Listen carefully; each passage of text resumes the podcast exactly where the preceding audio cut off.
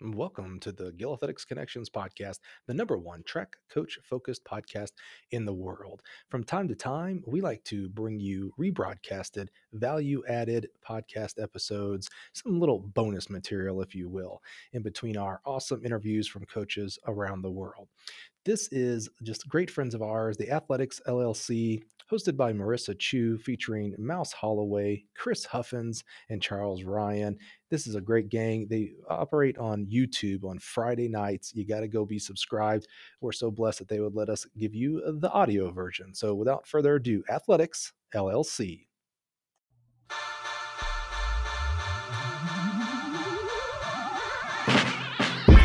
You are tuned in to Athletics LLC with Lamar, uh-huh. Lucius, uh-huh. Big League Chew, and my man Clyde.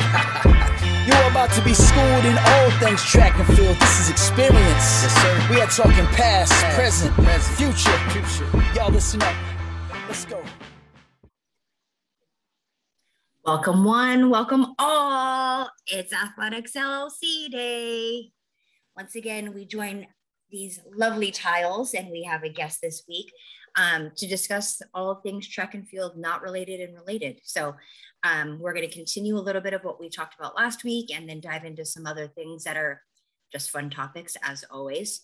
So if I could, I am going to go ahead and introduce the lovely tiles that I share screens with right now. Um, Clyde, how we doing on the west? Oh, it's been a fun day. See, on any given day, that can be completely serious and completely sarcastic. too. And you haven't even driven home yet, so that's the best part. I definitely am not at home. Definitely not home. Oh my goodness, um, Lamar, my own boss Huffins. That I we feel like that's a lot right there. That there's a lot of hidden messages behind that one. There, there may be, but and, a, and, a- I, and nothing today could be any more important than the fact that Derek Jeter went into the Hall of Fame today. Oh, I I haven't. Yeah, I haven't res- done anything on TV, so that's cool. That's super cool. I'm glad I learned that. Uh, Sir Lucius, how are you today, sir? you know, I'm absolutely wonderful. Um, I had, had a fantastic day, and you know, someone asked me today if I was recovering from my um, antics over the last month. I told mom about 75 percent, and I got home and realized I was alive about 60 percent. but it's getting better than the 30 percent I was last week. It's getting. I mean, here's the cute, the huge question: Are you waking up at what we call normal United States Eastern Time Zone hours, or like have you recovered from that? you know, no. Um, like two nights ago, I, I slept for like two hours. Like, no, it's just terrible. Terrible. wow. Like I literally, I fell asleep at 3:30 and woke up at 5:30. oh my gosh. Yeah. Not so I- I'm, I'm gonna stop talking about that because I want it to go away. So I know we're not going to give it away. monster by talking about it. I'm going to go to sleep tonight. Oh, that's funny. Last but not least, we have a great guest on this week with us. Um, I'm not going to cheat him out of the two letters that he went to school for. Dr. Ross Flowers, how are you today, sir? The pleasure being here. I'm feeling very good. Thank you. Good, good, good, good. Um, so, Dr. Flowers has a, a, a list of credentials that I'm not going to butcher. So, I'm going to go ahead and let him give those.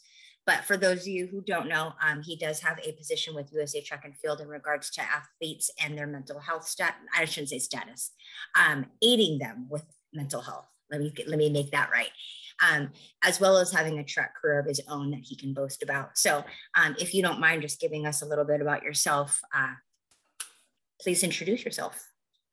Um, yeah, so we can go all the way back to Junior Olympic Nationals. Love it. Oh my goodness. you know, so I ended up go- going to UCLA on a full ride scholarship, but I think my claim to fame was winning five national championships in, in multiple events, which I'm sure Chris can relate to here. Uh, in, in long jump, 150 meter hurdles, 110 meter hurdles, 200 meter hurdles, um, all before I graduated high school. So uh, I felt very good about going into high school, winning state titles and setting records and going on to UCLA to be an All-American, uh, focusing just in, in the 110 hurdle in the sprint relay. But um, after that, learned a lot more about mental health and, and how mental health plays a vital role in sport and performance, and just, of course, our own our, our regular lifestyles. And went on to get a doctorate in counseling psychology, and I focused in sport and performance. I was able to create a applied sports psychology program at UC Davis that, that I ran for seven years uh, before going on to work with the U.S. Olympic Committee. I was with them for four years.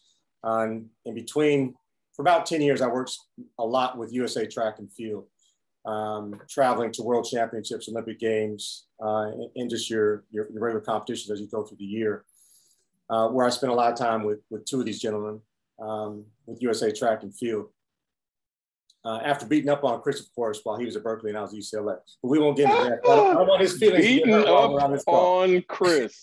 Said nobody ever. Let's just be clear. These were the, the, real Bruins, the real Bears at UCLA.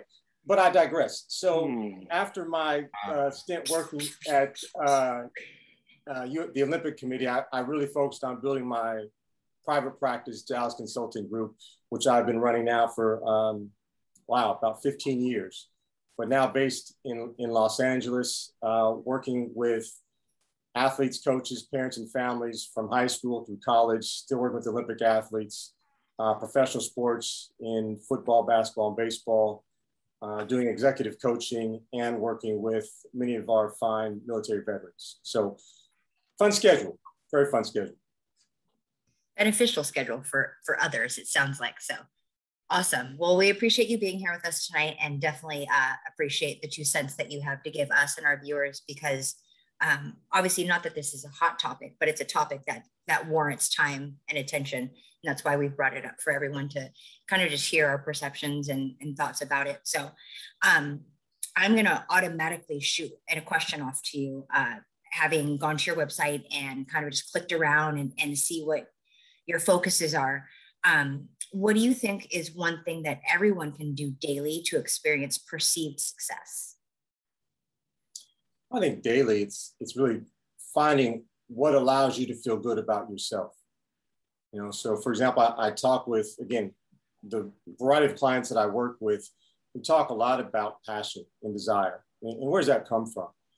And if we can identify that within ourselves, like what really makes us happy? What are we motivated to do in life?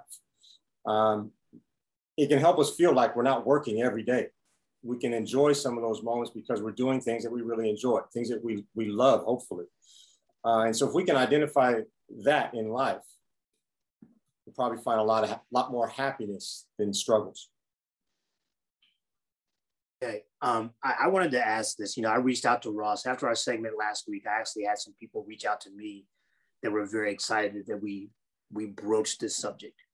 Um, we talked a lot last week about the social media aspect of this, but there's a lot more that goes into mental health than the social side of this. I mean, there are people that are struggling because they lost a loved one, people that are struggling because they lost a job, people that are struggling because, you know, someone doesn't love them or they haven't, they haven't learned to love themselves enough. You know, can you speak to that as well as even the aspect of what the mental, how, how this whole pandemic and the virus has affected people's mental health. Oh yeah, you know, this pandemic has been tough on all of us in different ways. Um, whether it's our own health, um, being secluded, trying to find things we can do to occupy ourselves and our, in our time, having to work or go to school in a, maybe a confined or very different area than you're accustomed, um, but also just the loss of not just your, your freedom and flexibilities, but loss of life and the impact that's had on, you know, not just families, but communities uh, and, and, populations of people that has been, been extremely difficult. And, and so being cognizant of that as you move through your day, that, for example, you may be in a grocery store and feel impatient because a line is taking too long. And you want to take that aggression out on someone who's in front of you or the cashier. You have no idea what that cashier is going through. And so just being more cognizant of, of how we're presenting ourselves uh, and, and, accepting ourselves in, in, moments of, of struggle that we're all dealing with, just in different ways. Okay, so like, do you have any specific advice for people, you know, that are trying? Like, you know, one of the things I like to say to people, I'm definitely not a professional, but I talk to people about you don't have to get over this, but you have to find a way to get through it. You know, what advice do you have for people that are trying to get through these things? Like, how do they navigate those waters? I think communication is is extremely important. It's vital, uh, and not just communication you have with others, but communication you have with yourself. Like, for example, are you really being honest with how you're experiencing your day, how you're feeling, what you're actually percolating between your own ears, just our strongest muscles between our ears. And, and if we feed it a lot of negativity, we're going to feel negative. We're going to do negative things. So if we can strengthen our communication internally with not just positive thoughts, but motivational, uh, progressive thinking, that can be helpful. But in addition, how we communicate with others, you know, and so how we choose our words, how we choose to interact with people speaks a lot about where we're coming from. Um, and also hopefully gives us a better chance and opportunity to listen. You know, and, and when we really listen to what other people are saying, it may be hopefully what's coming out of their mouth, but also what their body language is telling us. So there, there's a lot of things to pay attention to in terms of how we can use our communication to improve not only how we feel, but how we interact with other people. Uh, Dr. Flowers, I wanted to ask you two separate questions. I'll leave the second one for later on, but a large portion of our audience is obviously connected to track and field, and you have a, direct connection to the sport in this in this field specifically. Do you feel that our sport is uniquely um, positioned? Does it have a unique level of, you know, for lack of a better word, mental torture on the athletes compared to other sports? Is, is our sport uniquely difficult, or do you think it's about the same? Um, in some ways, it is very different because it is an individual sport. But you could compare that to other individual sports, gymnastics, tennis, to name a couple. Um, because it is of the individual nature, you don't have as much of an opportunity. There are some, depending on the group of people you have around you. For example, if you have your coach, your trainer, uh, maybe a, a, strength conditioning coach, maybe a therapist, folks you have within your camp that you can uh, socialize with, normalize things with, that can be helpful. But most individuals, when it comes to competition, they're out there on their own. And so they don't have that opportunity to share the experience of anxiety, pressure, expectation, with others. Uh, even in the relays, that's still, it, it's, it's a team event, but it's still very individual in performance. And so that opportunity to take that full responsibility for your actions lies on the individual. And so I think that that can, for some, burden them with a lot of unwanted feelings and thoughts. And, and so I, in that way, I think track and field is very different. It's also very different in the diversity of events. Uh, Chris can speak to this very well. Just the diversity of how you have to train, how you have to step up to performance, depending on the events that you're doing, uh, how you identify yourself within those events. Um, and so there are a lot of things, and this may be more similar, for, to example, for something like gymnastics, that sport, but very different than team sports. So track and field is unique. Um, I, can I jump in there? Please. Uh, so, Dr. Flowers, I think that what I've been um, running into in the last month, so we'll say going right before the Olympics and then ever since, um, my friends seem to call me and they're very confused with the juxt- juxtaposition of mental toughness and mental health. Mm-hmm. Um, and I definitely think a lot of people my age or closer to my age are going to struggle a lot with that because we were overly so and definitely wrongfully so in some cases. We were browbeat that we had to be mentally tough, and we took a whole lot of things we probably shouldn't have ever been asked to take.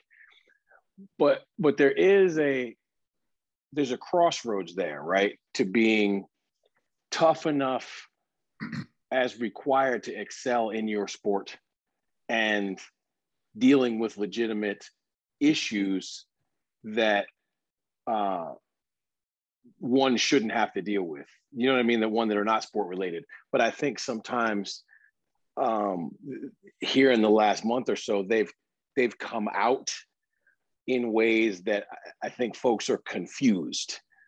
Uh, um, so if you could, and I know I'm sounding somewhat convoluted, I don't want to call anybody out specifically, but I think we all get where I'm going. Uh, if you could speak to that, I think that would be awesome because I think that is a misunderstanding going rampant in in our audience and probably most audiences. Well, that's a great question, and it's a it's a great topic. So I think a lot of folks are confused about. Uh, in, in in in my my preference, I don't like the word or the phrase mental toughness. Uh, I think it it leads people astray to think that you have to be strong like a muscle or that your thoughts or emotions or, un, or, or, undesirable experiences have to bounce off of you because you're tough like Teflon. I prefer mental adaptability.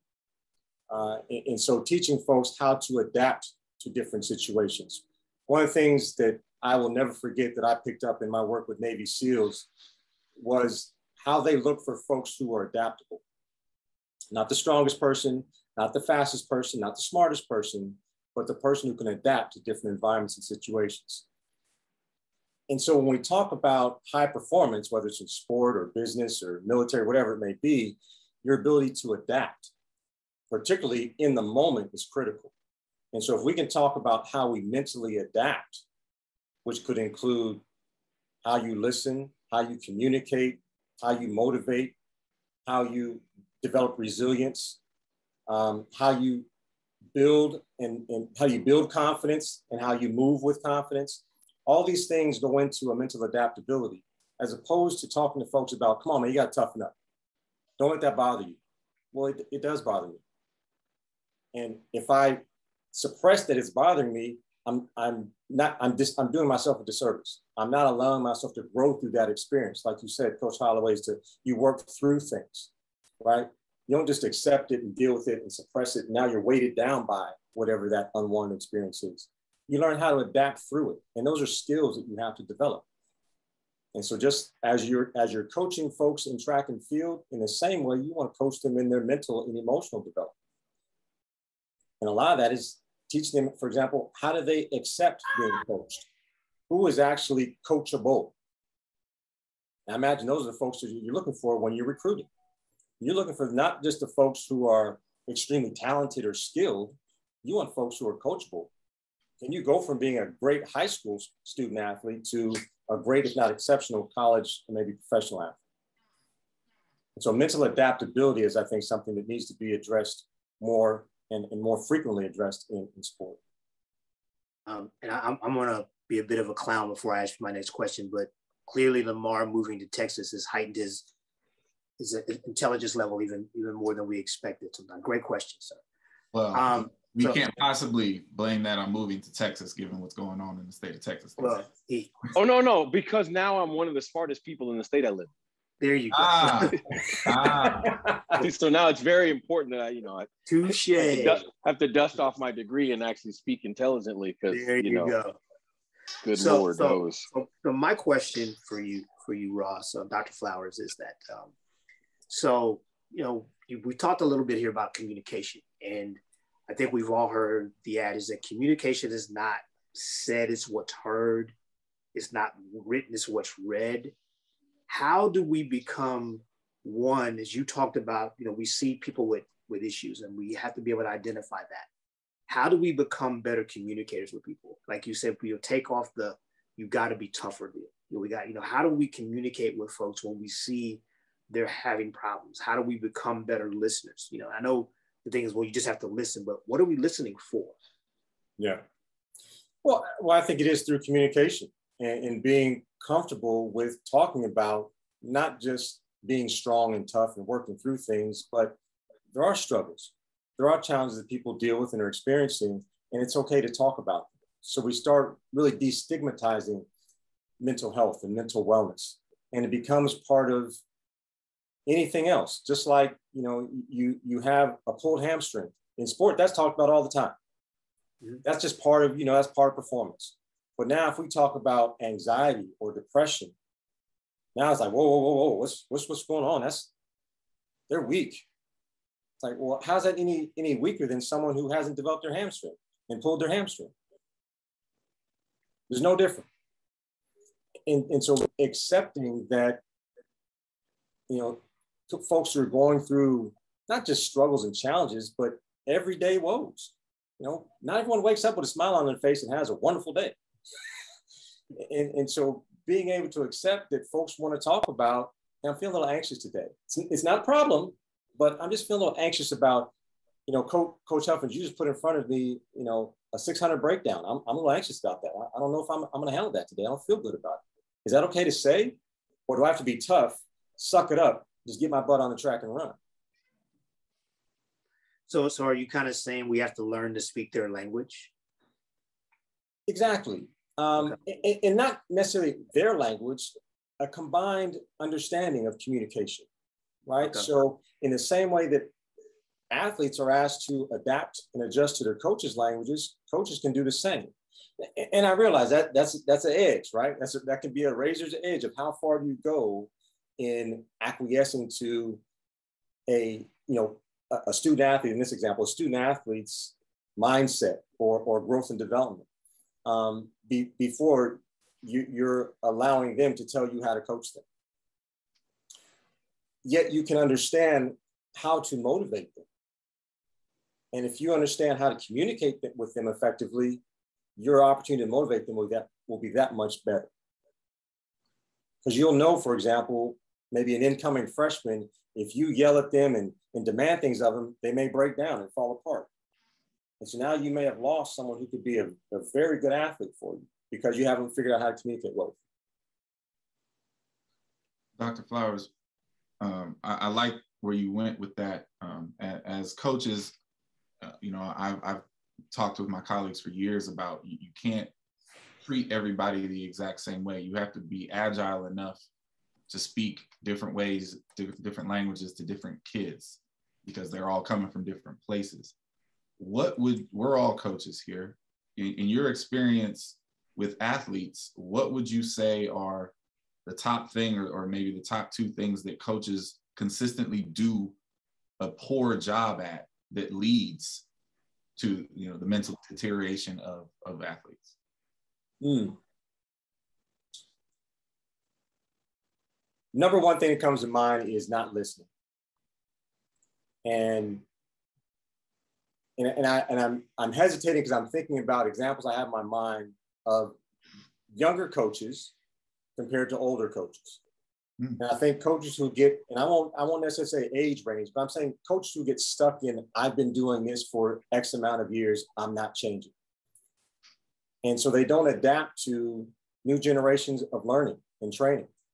And I, I've found in my experience, more coaches find that disconnect with their athletes when they're not able to adapt.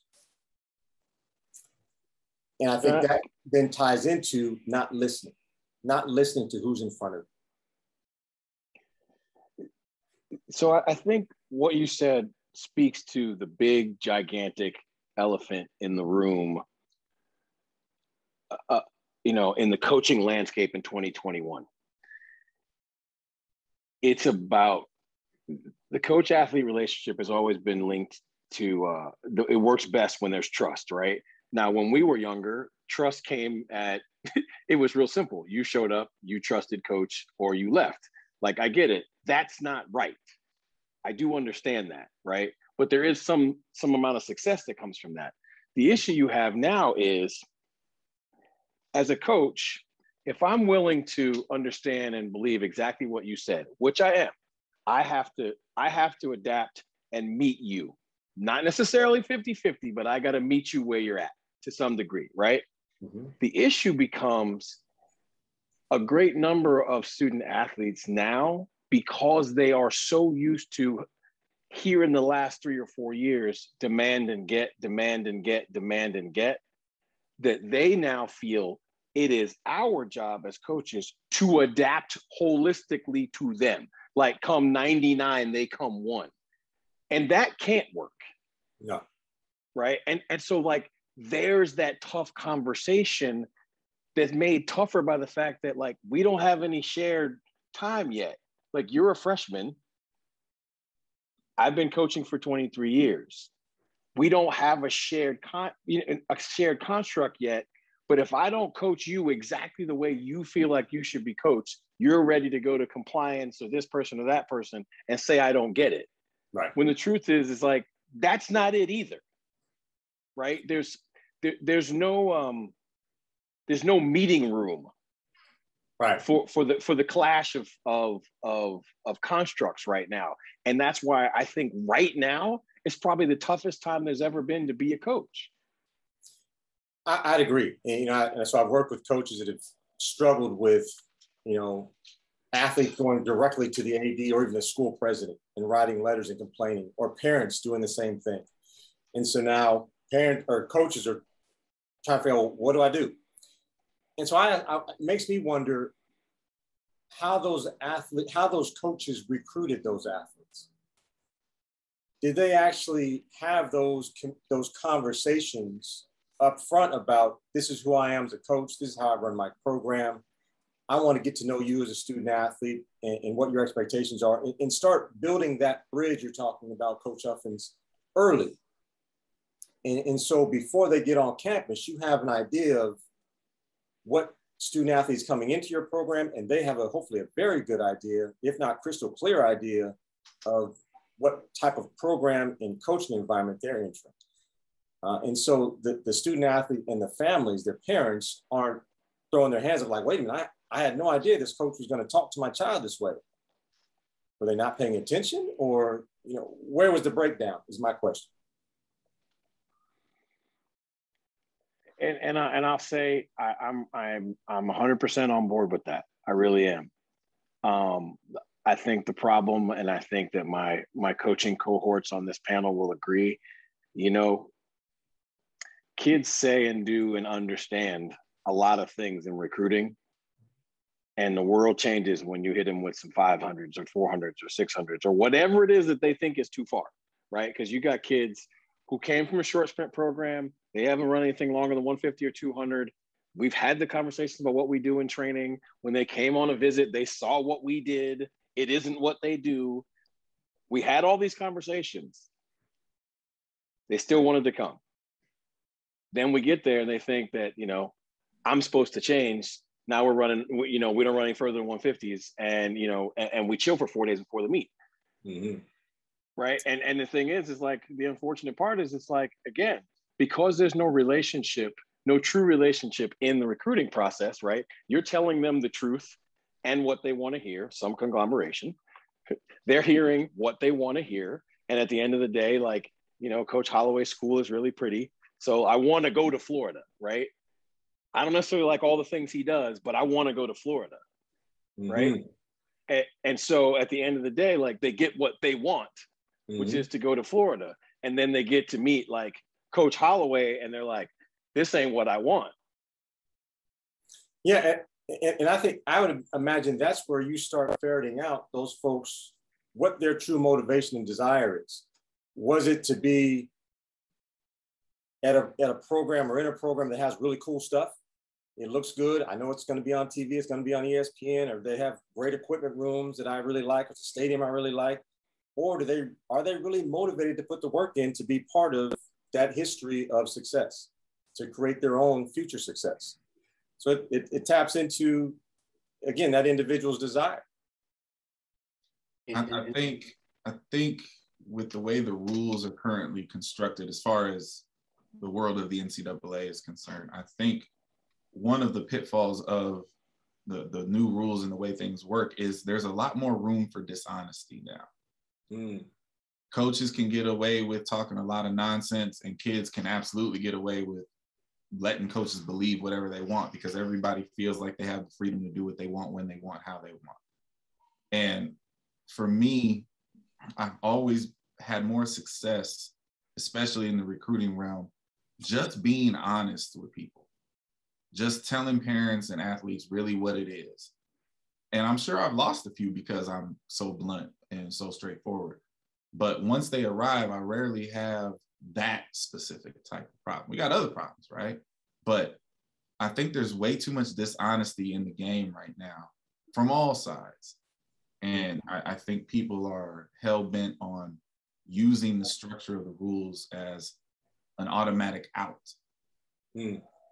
And I just think it gives a, a, lot of people a false sense of security. Mm-hmm. Yeah, I, am really amazed by this this portal that our student athletes can go into now. I, I still haven't figured it out. I'm, I'm dealing with some 25 year old juniors and sophomores right now. I don't understand how that works. a, a, very a very necessary evil, but it is necessary.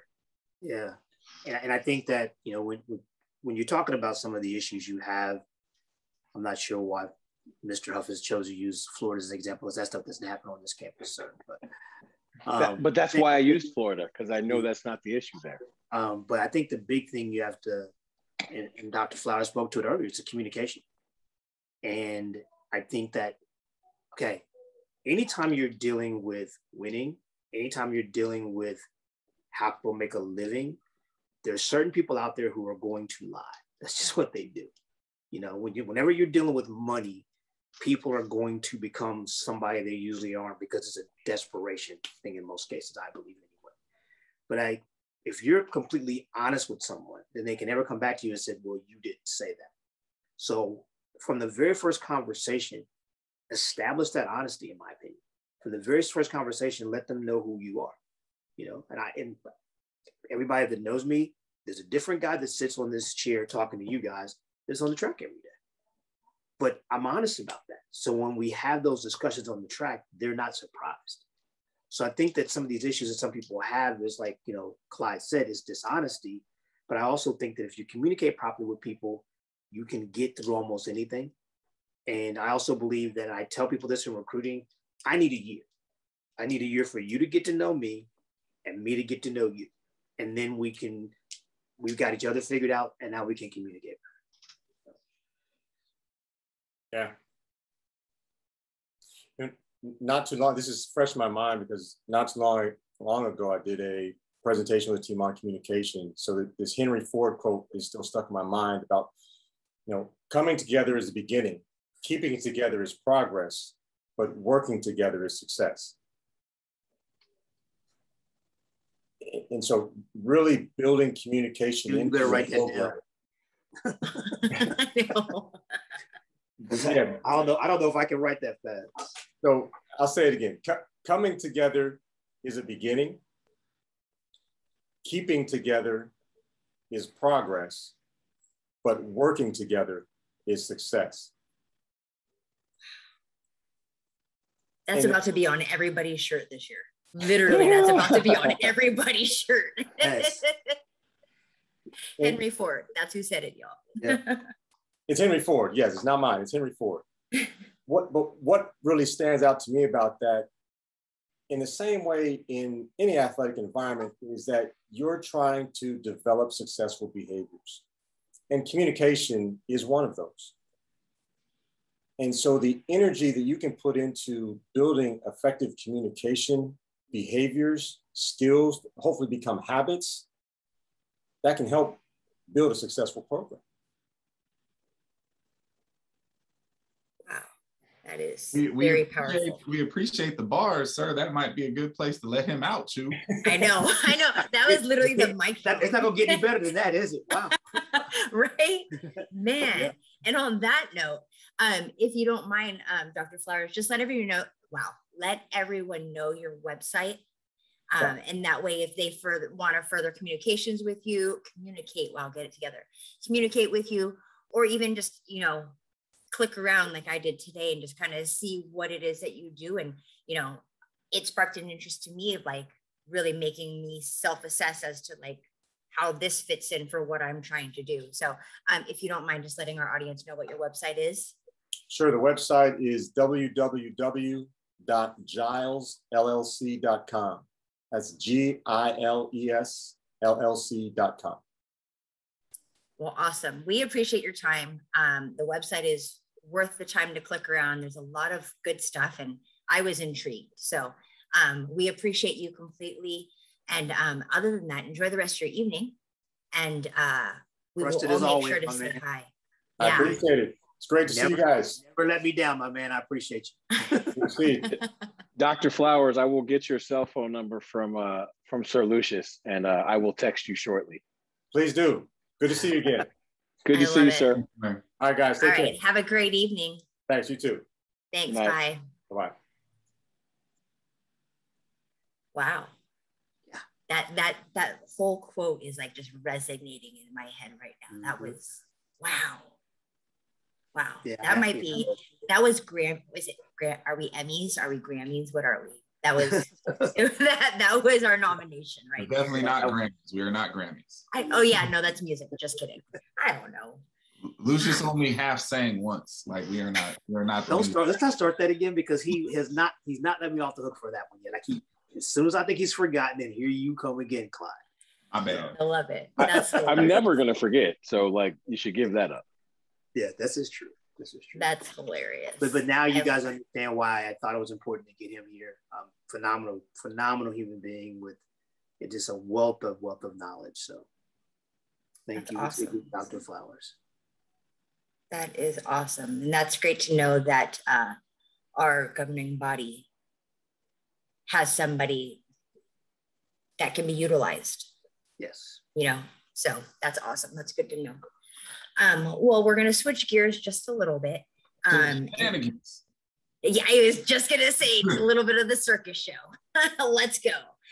Um, so we can't keep it super serious. We have to have fun because this is what makes us happy, right? This is what brings us joy. So, um, in true fall fashion, coming into fall fashion, uh, we're gonna let Clyde have some some great fun. Don't you even try to play innocent all of a sudden. Don't even don't I mean- go. I mean, even go 'cause there. don't, We don't. are going to allow Clyde to share his early college football impressions. Uh, I'm the this- only one sharing impressions. Oh, No, but- no, no, you no, but you're gonna start us off. Oh, so, so, so you Oh. understand this. I had a conversation with someone, and it was like halfway through Saturday's games, and they're like, "Oh man, I know your man Clyde can't wait to clown these this guys." so have at it. so so let let me say this. Um, it is it is my it is my passionate opinion every year that in the realm of college football we always do the same thing wrong. Preseason rankings are a joke. They should not exist, but we all know why they exist to feed the machine of, you know, getting the people to the end that they want to get to the end. And by they, I mean ESPN. So I won't go down that path again. I will just say preseason rankings are total bullocks, to borrow one of our English terms. And there was no better example of that than when you finally learn what happens when the SEC actually has to travel. Um, LSU went out west and they got clowned by the UCLA Bruins. Now, let me be very, very clear about this. I may have attended UCLA. I do not root for UCLA football. I went to a total of two games in the three years I was there.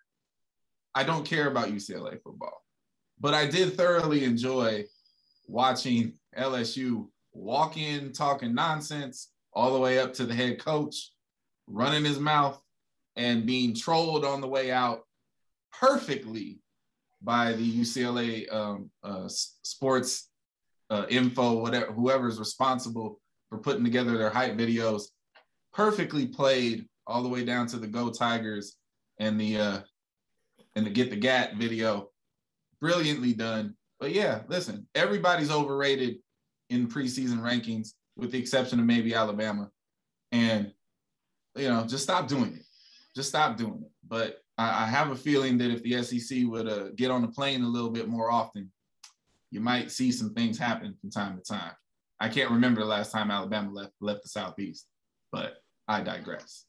Well, when you you're collecting the trophy every year, Wiley, make people people come to you, and When it's all set so up, so I mean, I, all I'm gonna say is this, man. You know, like I, I don't recall that the SEC, the NCAA championships or bowl games, whatever these things are always played in Alabama. They're not always played in the South. But hey, but this is what makes this show played in the wonderful.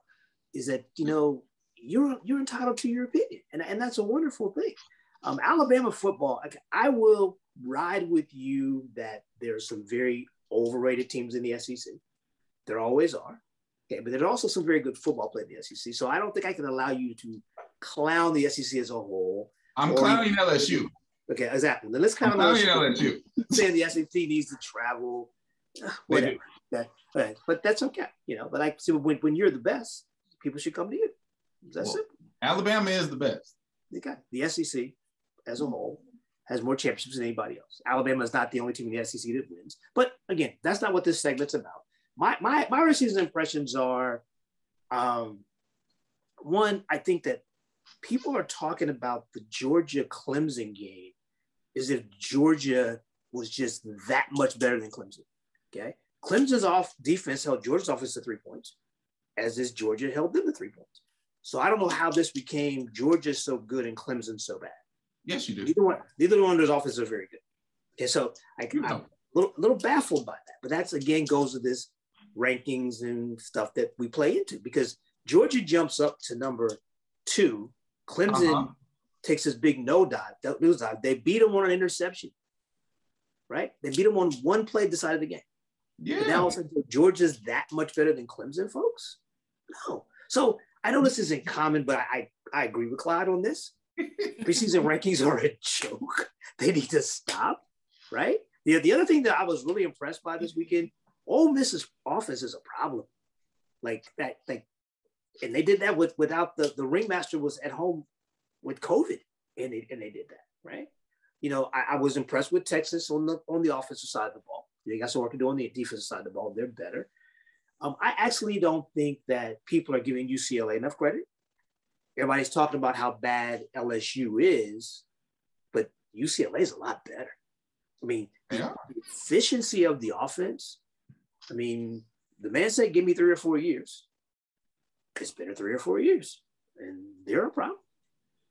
So I, I'm not going to keep regurgitating. I'm going to let Lamar jump in here before I steal all of his stuff. But Oh no, I, I could I could honestly this segment I could sit down and watch YouTube and and just pop popcorn.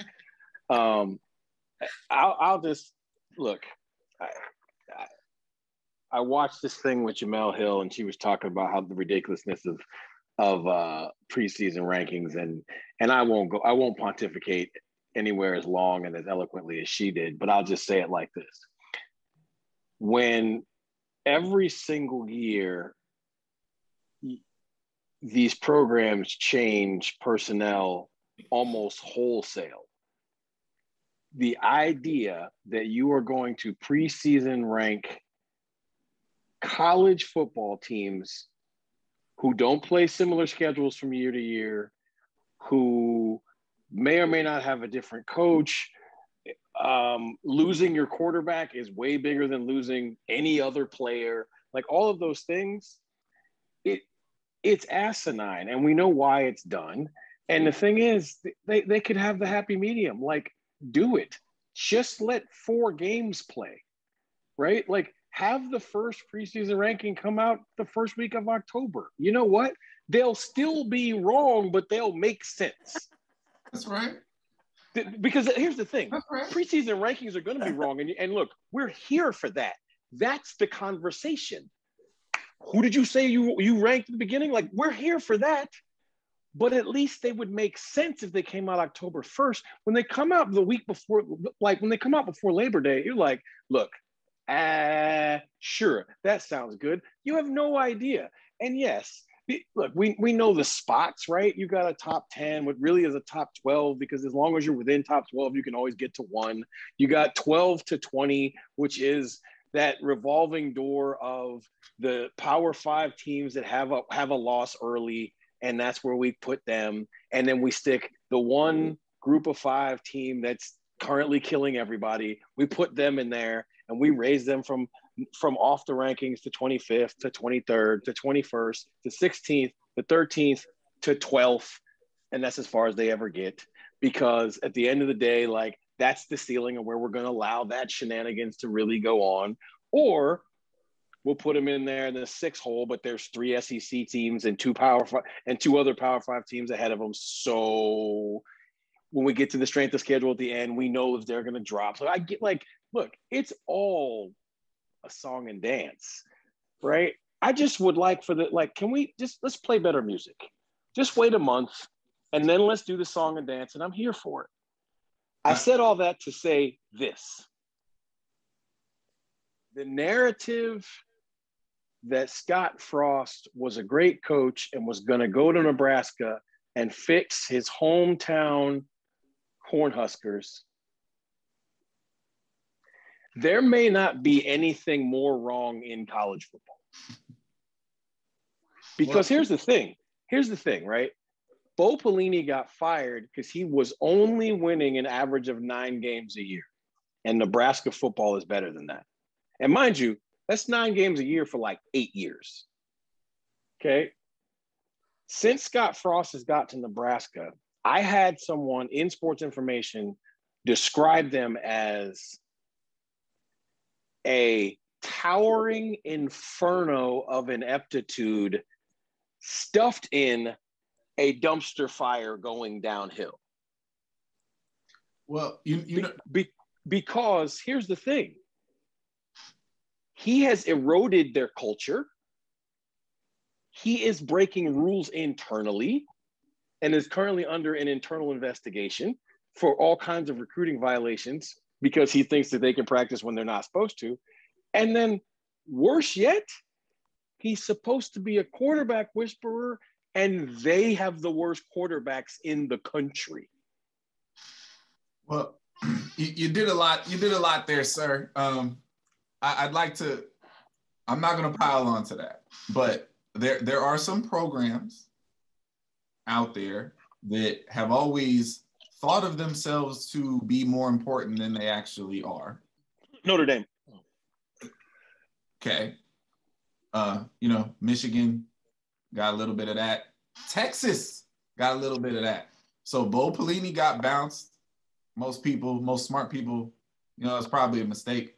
Um, Mack Brown got fired at Texas. Still trying to figure out that one. I, they haven't been better since.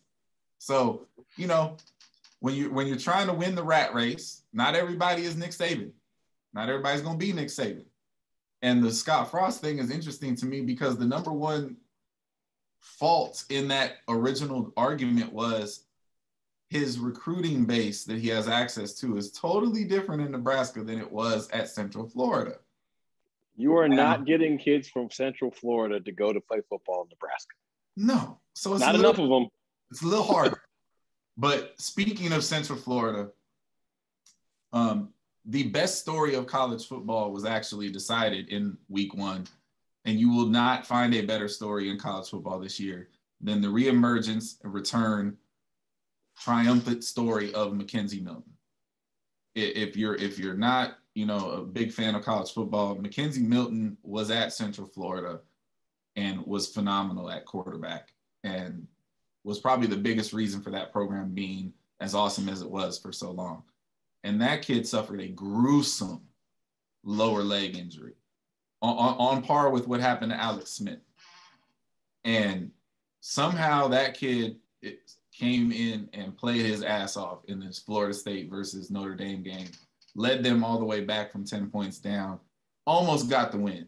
And there you will see nothing better this season than McKenzie Milton playing quarterback at Florida State. Like that's the best story. And that was the biggest storyline for me from week one. And you'll probably hear me ranting about McKenzie Milton all year because it's just it's a it's a great story.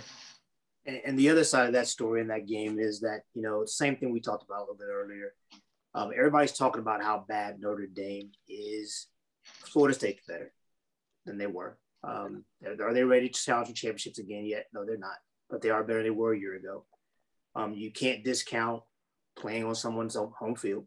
You can't discount that, you know. And I think that oh, Notre Dame might not be as good as people wanted to advertise, but Florida State is better. So let's give them credit for that as well. And um, you know, I think Big Ten football is going to be interesting this year. Um, there, was they they slugged their ways through some things this weekend. Um, and um, Ohio State gets to face Oregon this weekend, so that that could turn into quite the track meet up there. Okay, so I wanted to get to that, and I, I really I wanted to get your guys' thoughts on this. Now, we all understand the dynamics of conference realignments and, and the shifts and the alliances and all this other stuff that's in the mix and going on. I will say this for for whatever reason you want to say, turning on the TV and watching credible programs playing other credible programs is better television than watching Alabama play the Citadel or something like that.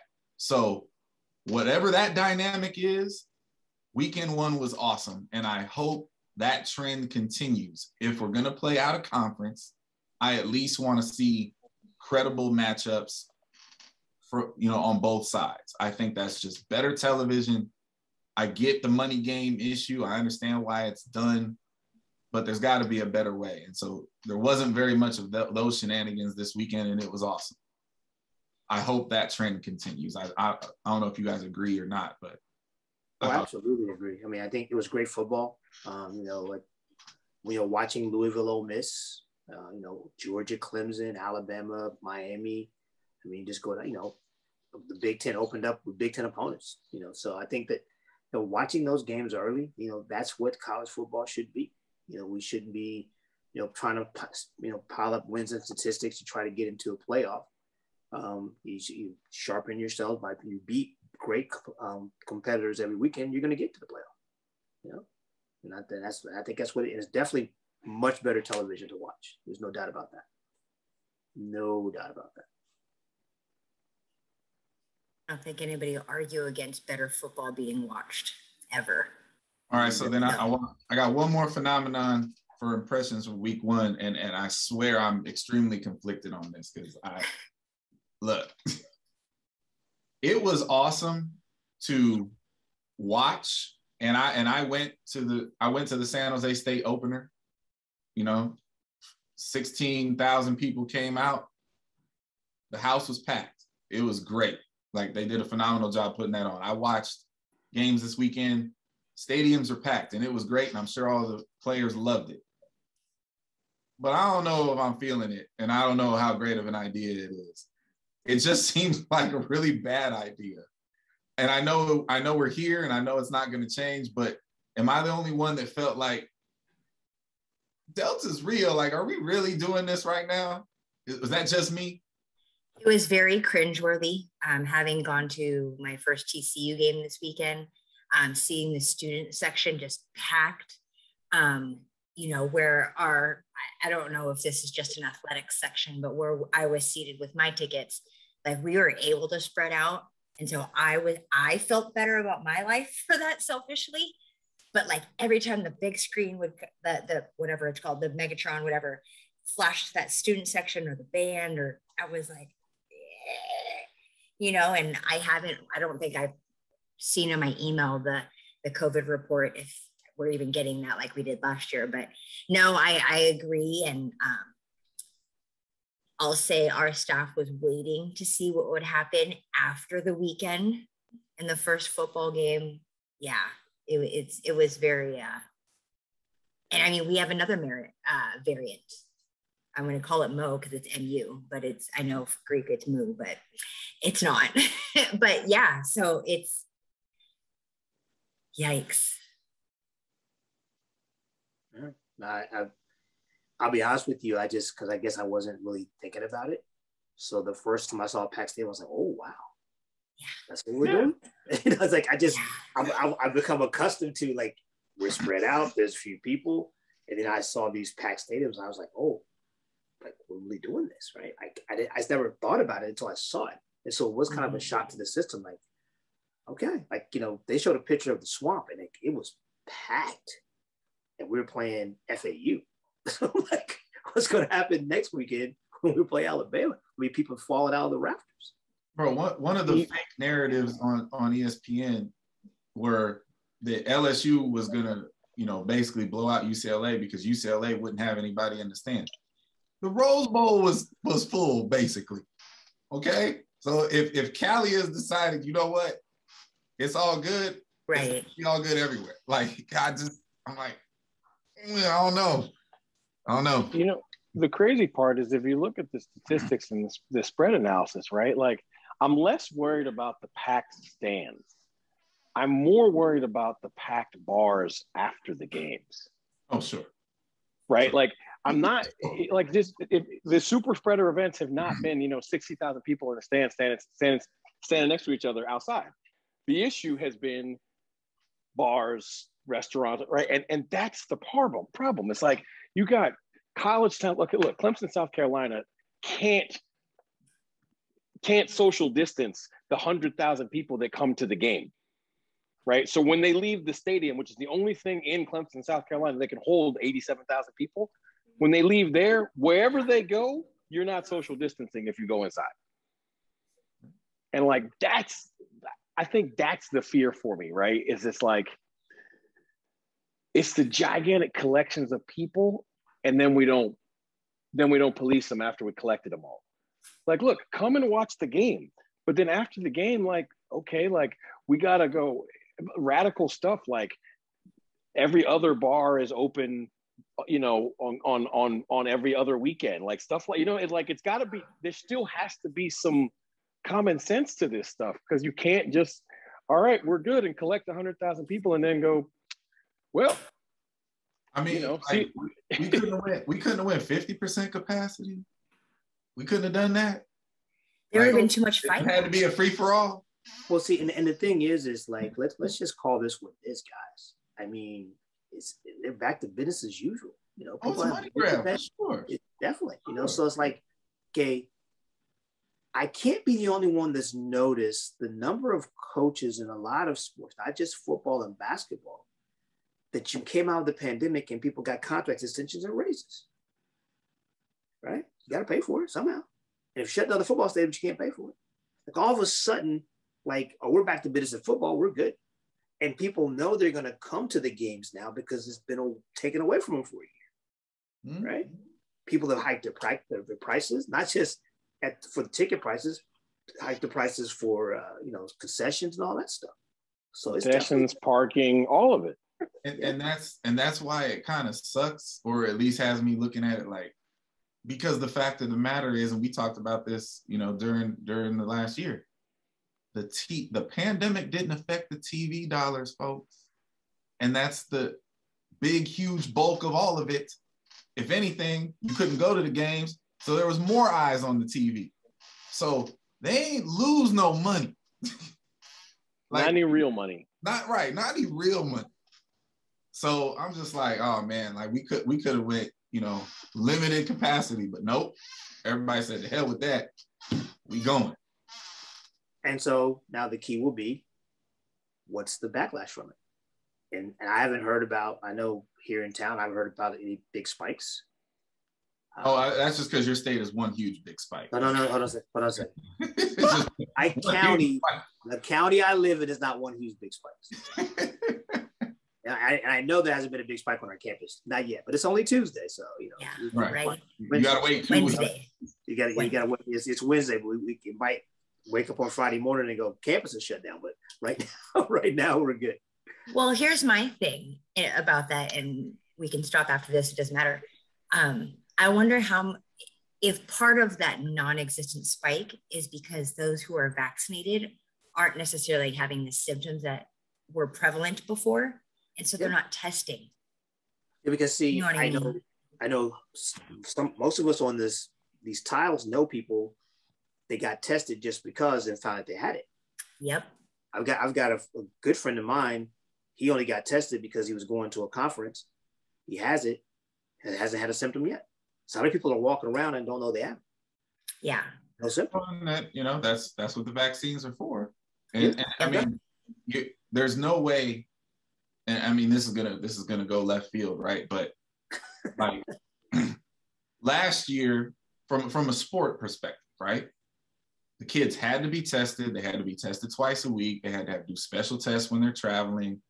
Totally necessary had to do.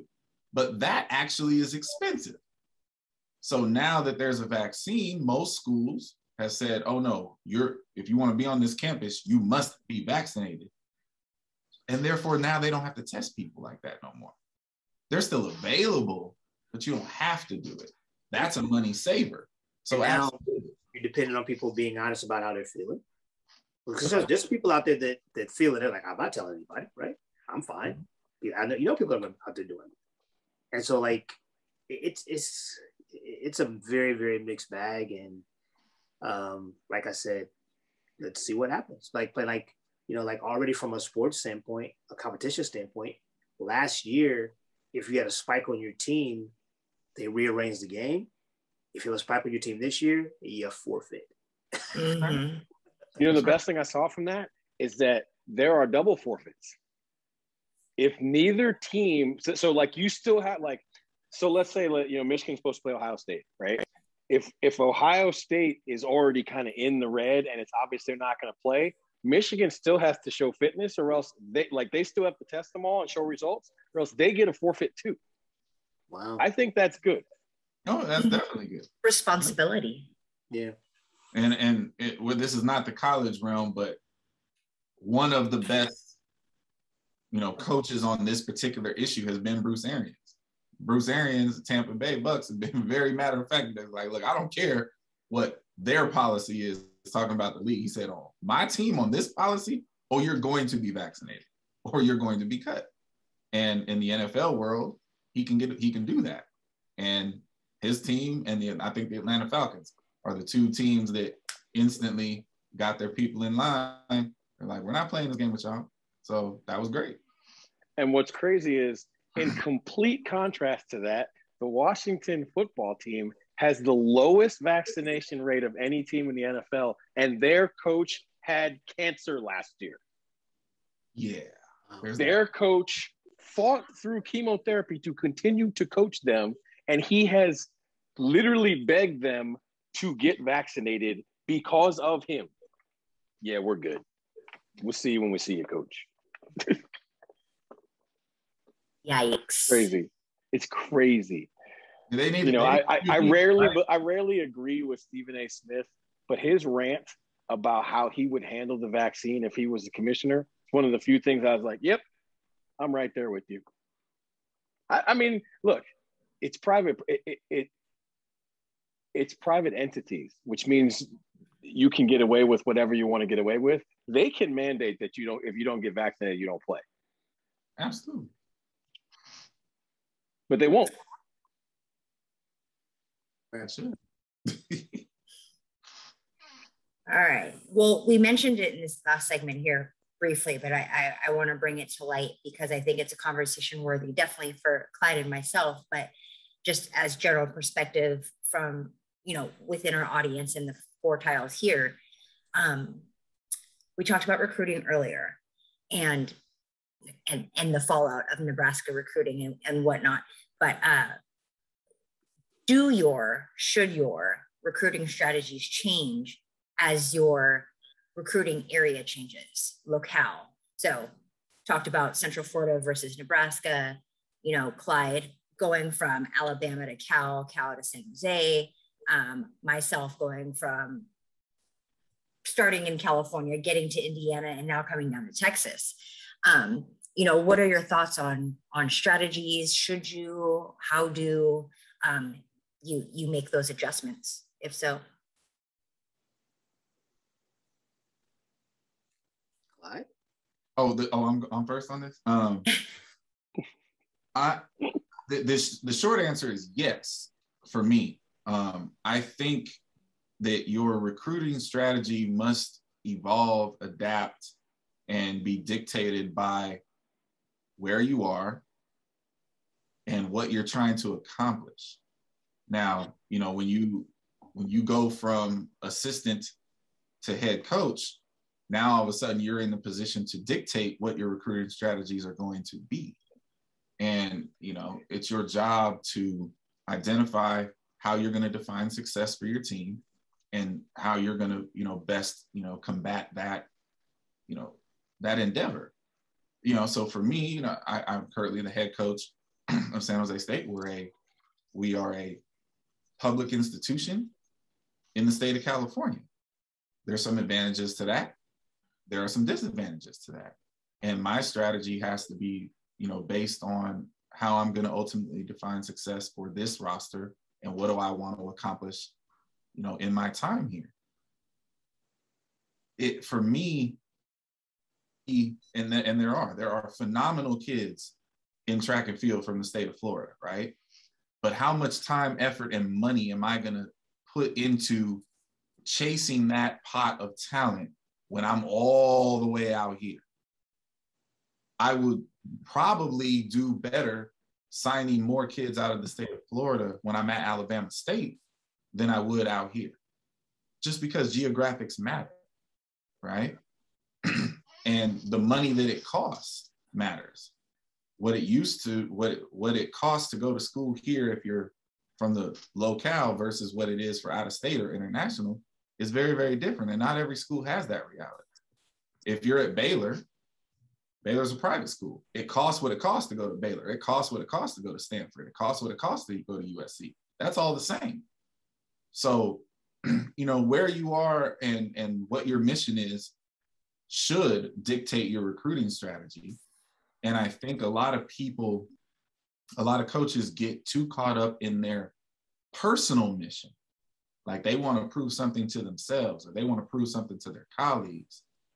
And they lose sight of intelligent recruiting strategy. At least that's I've seen that play out a lot. You know, we have our mission here, and you know, our mission is to make noise at the national meet, and so our recruiting strategy is going to dictate that mission.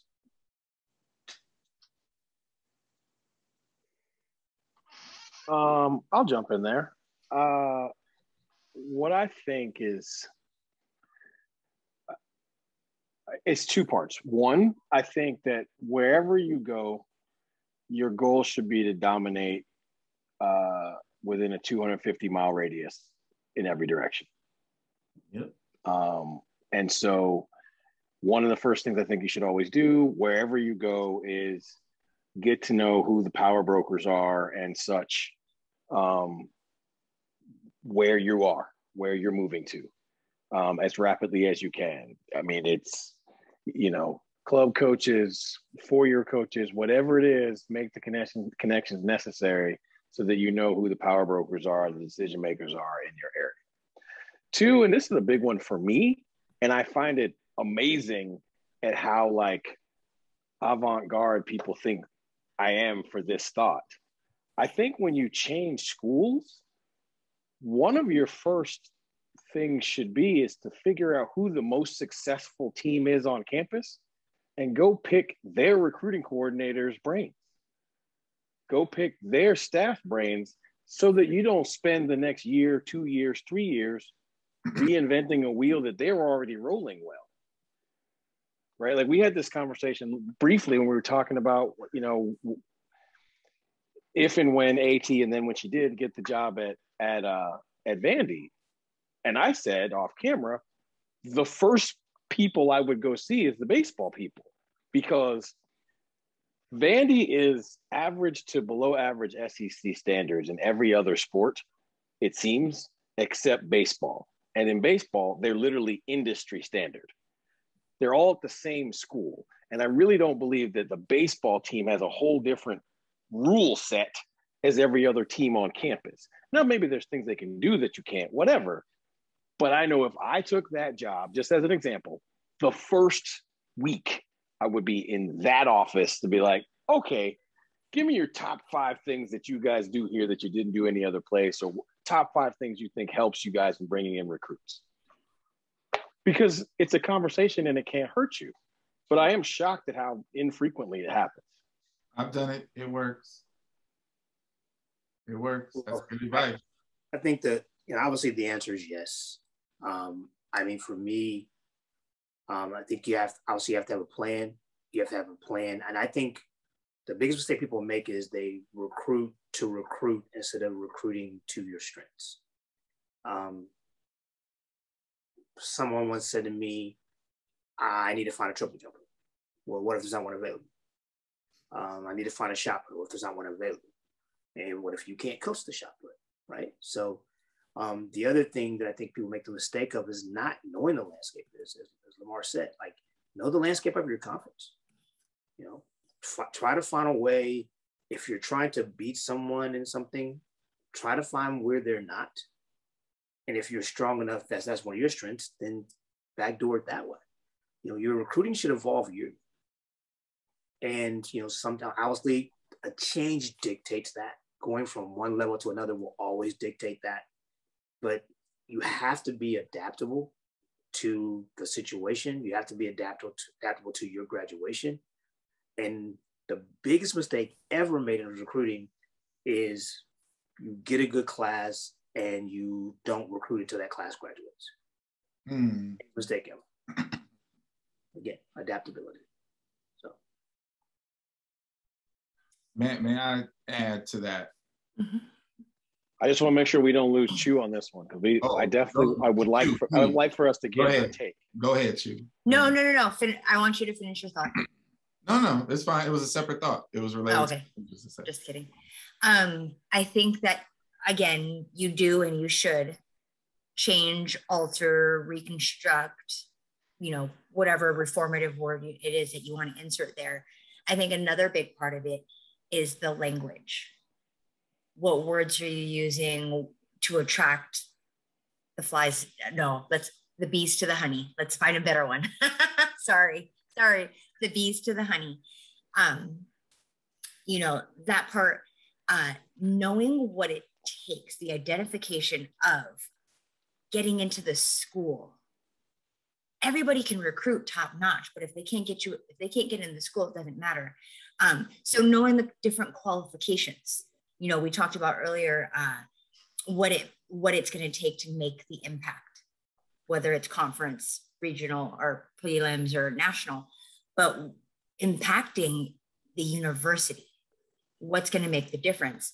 Um, you know especially going as mentioned before level to level and whatnot you know when i made the jump to d3 from d2 the verbiage had to change the eyeballs had to change. Um, where i was looking obviously locale wise had to change but even where i was going i wasn't going just to track i was going to different sports and identifying there because that's what D3 was. D3 is a double dip area.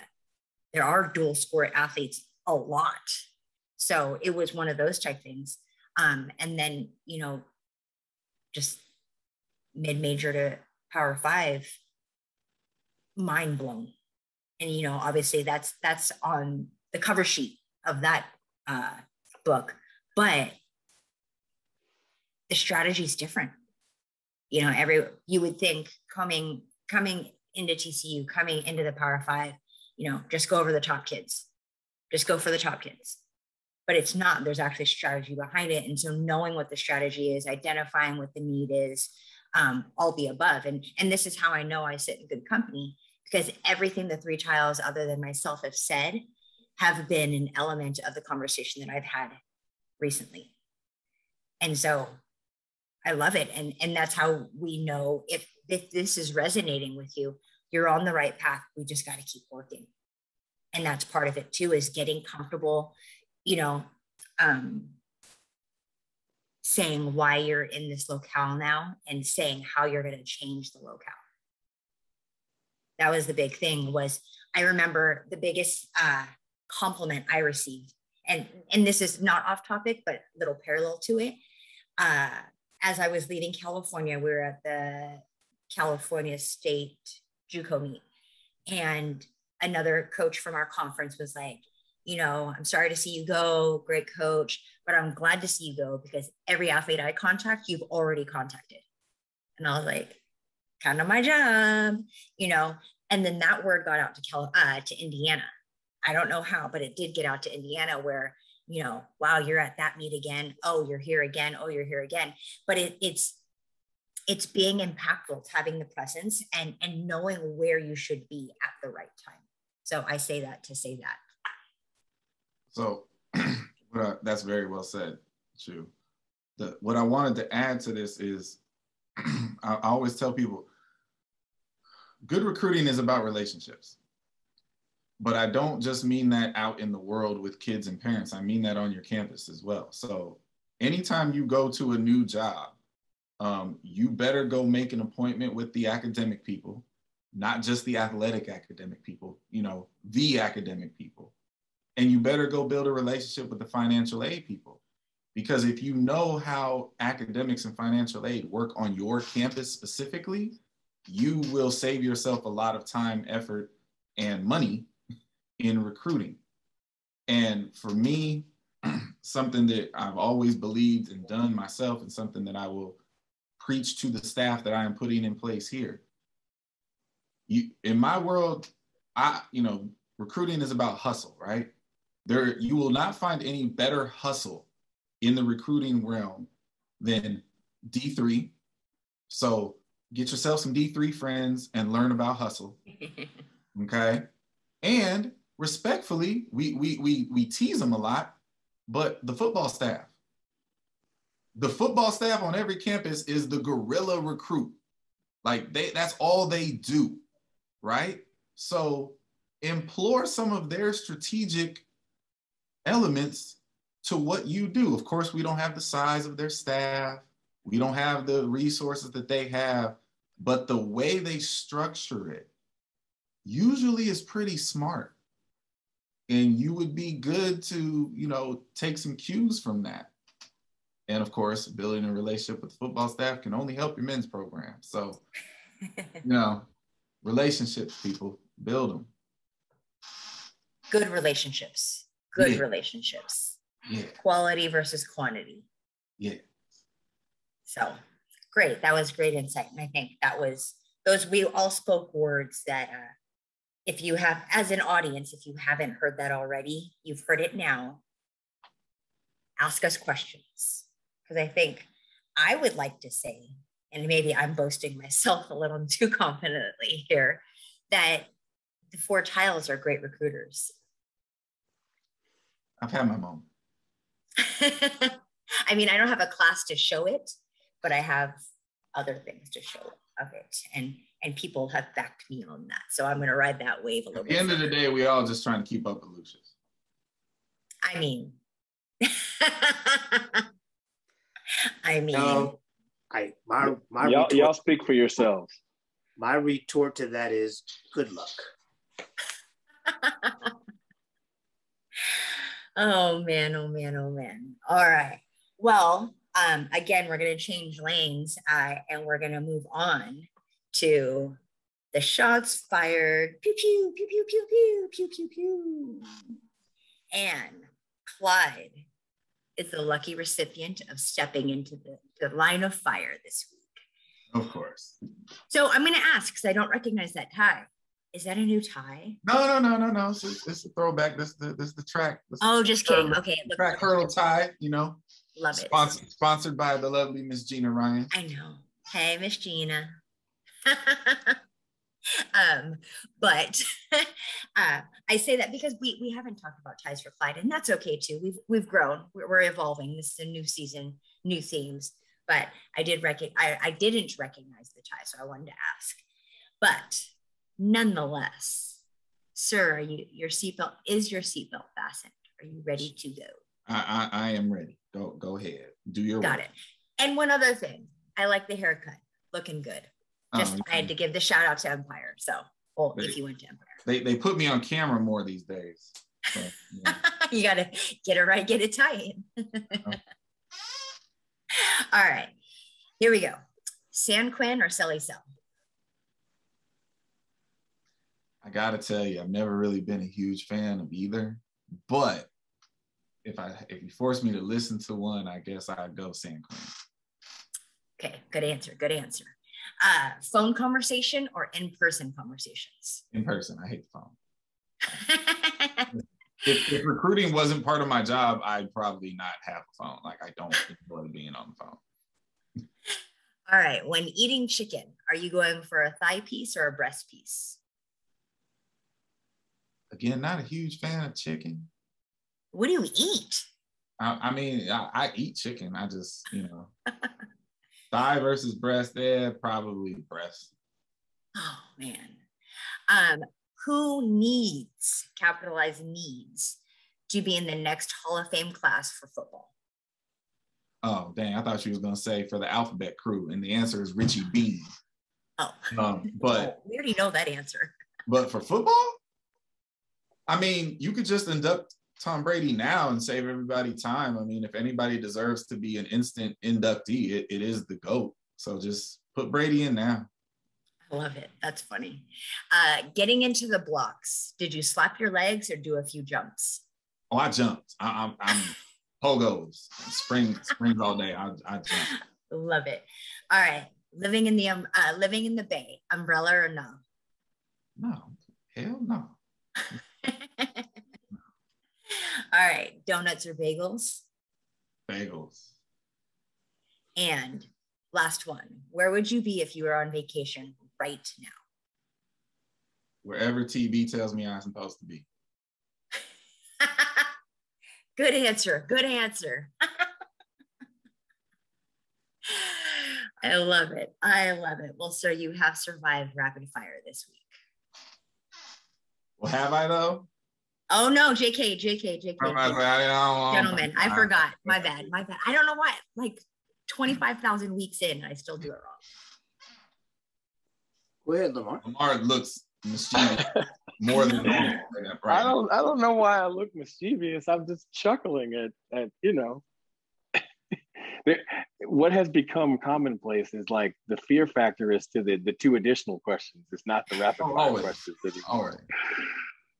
Um, you know, mine is actually going to be a, a relatively simple one for uh for our wonderful audience you've you've been in the big chair for long enough now to answer this question. Give me the three biggest, and paycheck can't be one of them. Give me three biggest differences between being in the big chair and being an assistant. You don't have to ask anybody permission for any damn thing. That's all. That's a lie. You have an athletic director. Well, yeah, but the AD don't check up on, you know, the head coach is like an assistant gets checked up. You know what I mean? It's it's a different level of permission. Um, so that that's that's the first thing. You you can just make decisions, which which is interesting. Um, it's for me, and honestly, this is the biggest thing. I don't even know if I have three, but this is the most important thing for me. The weight of responsibility is completely different. Like it just is. When you're an assistant obviously you concern yourself with the job that you're doing and the kids that you are serving in your everyday capacity. But I ain't necessarily, I'm a fan of the other groups on the team and the coaches that coach them, but I'm not overly concerned with what's going on over there, right?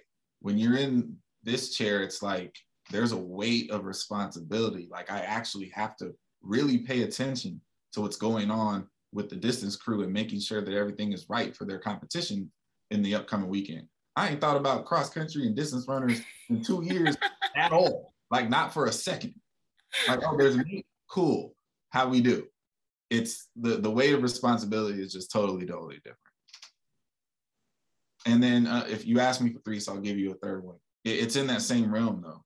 It's as, as a head coach, when it comes to the other coaches on your staff, it's like you're actually responsible for the livelihoods of the people that you've recruited to come work for you. And again, that's a level of responsibility, but that actually matters. Like, you know, the the the lives of the people that you work with every day have a lot more consequence to you, and uh, you have to care a lot more about it. When you're an assistant, like, mm, okay, I guess we're all showing up at work today. But yeah, or maybe. Okay, so um, the only question I have for you, and it's it's a pretty simple one as well, is have you a plan to how long before you believe you can win your first conference title? Hmm. And what is that timeline? Uh, a plan. Interesting. I just needed to Birdman Hamlin. That was a great question. It, it is a great question. He asked it because he knows I'm not going to run from it. Um, I, I'm I'm a math person, and so from a conference perspective, I don't believe the the math is there for us to make a run at it this season. But please believe I will be doing everything I can and plotting how we can absolutely make a run at it by year two. And knowing me, if I'm not in the mix by year two, I'm gonna pit, be pissed off about it. So you know, I, I, I don't, I don't get up and do this every day to collect a check and just exist within my conference or within or within the realm of you know national you know spotlight or, or having some kind of say in that. So you know i'm coming for all i can as quickly as i can and that is the mandate that my staff will be walking them into themselves. So year two for me is the goal. Yeah that's about what i thought just wanted to hear i wanted to commit it to reporting absolutely. I love it. Mark the date September 8th, 2021. Clyde says year two. So in 23, we will come back and visit this. I love it. I love it. What else are you doing it for, if not so many? I mean, I mean, yes.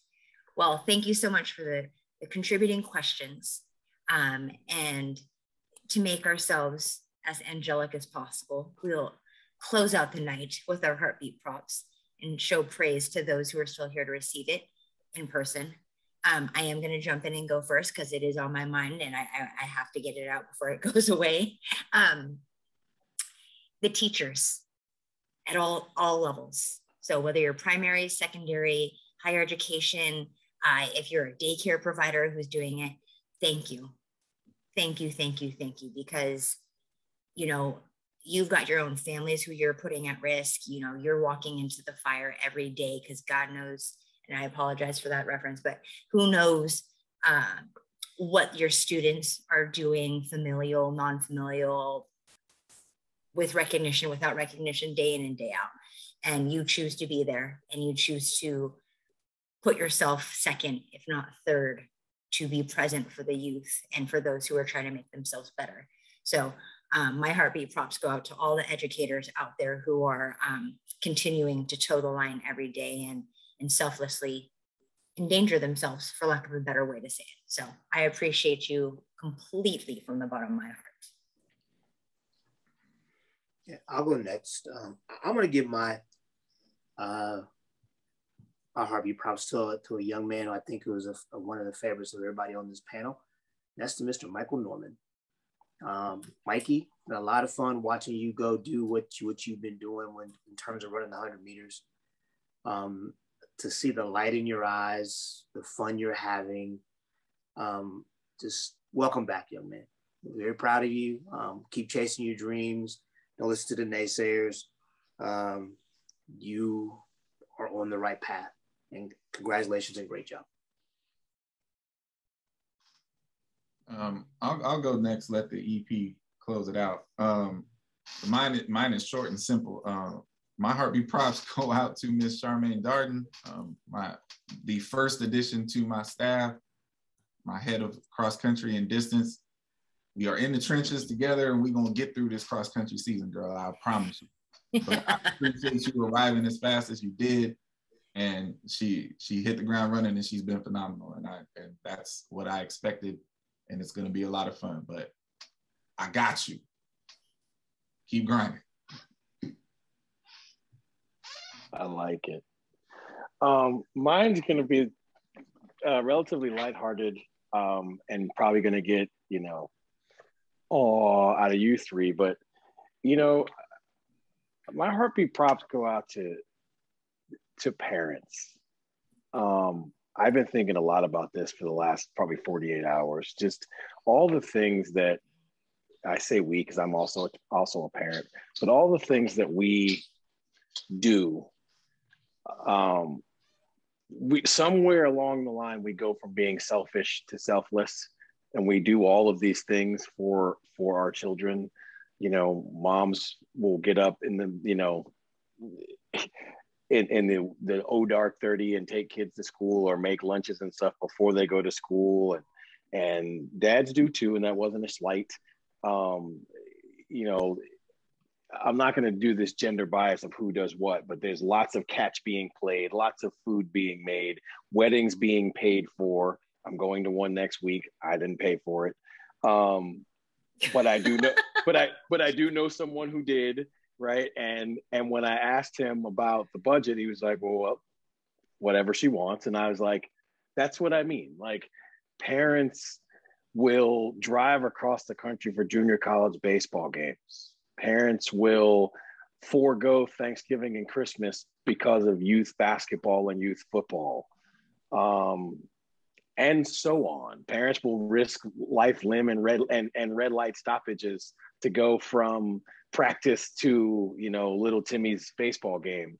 And at the end of the day, uh, let's just be honest: like parenting is a truly thankless job in most cases.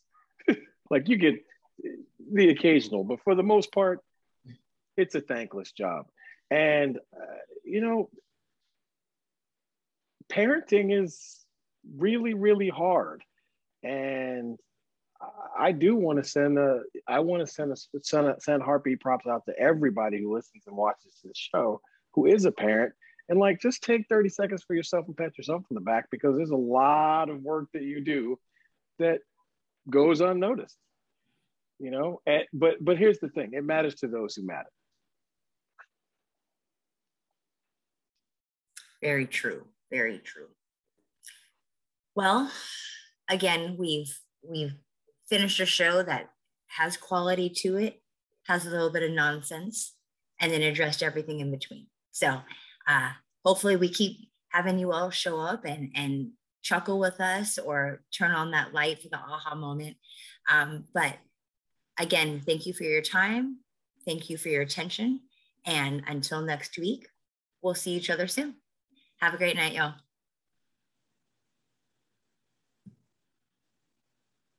When the lights come on, the road just get to running. When the mics come on, opponents mess the plumbing.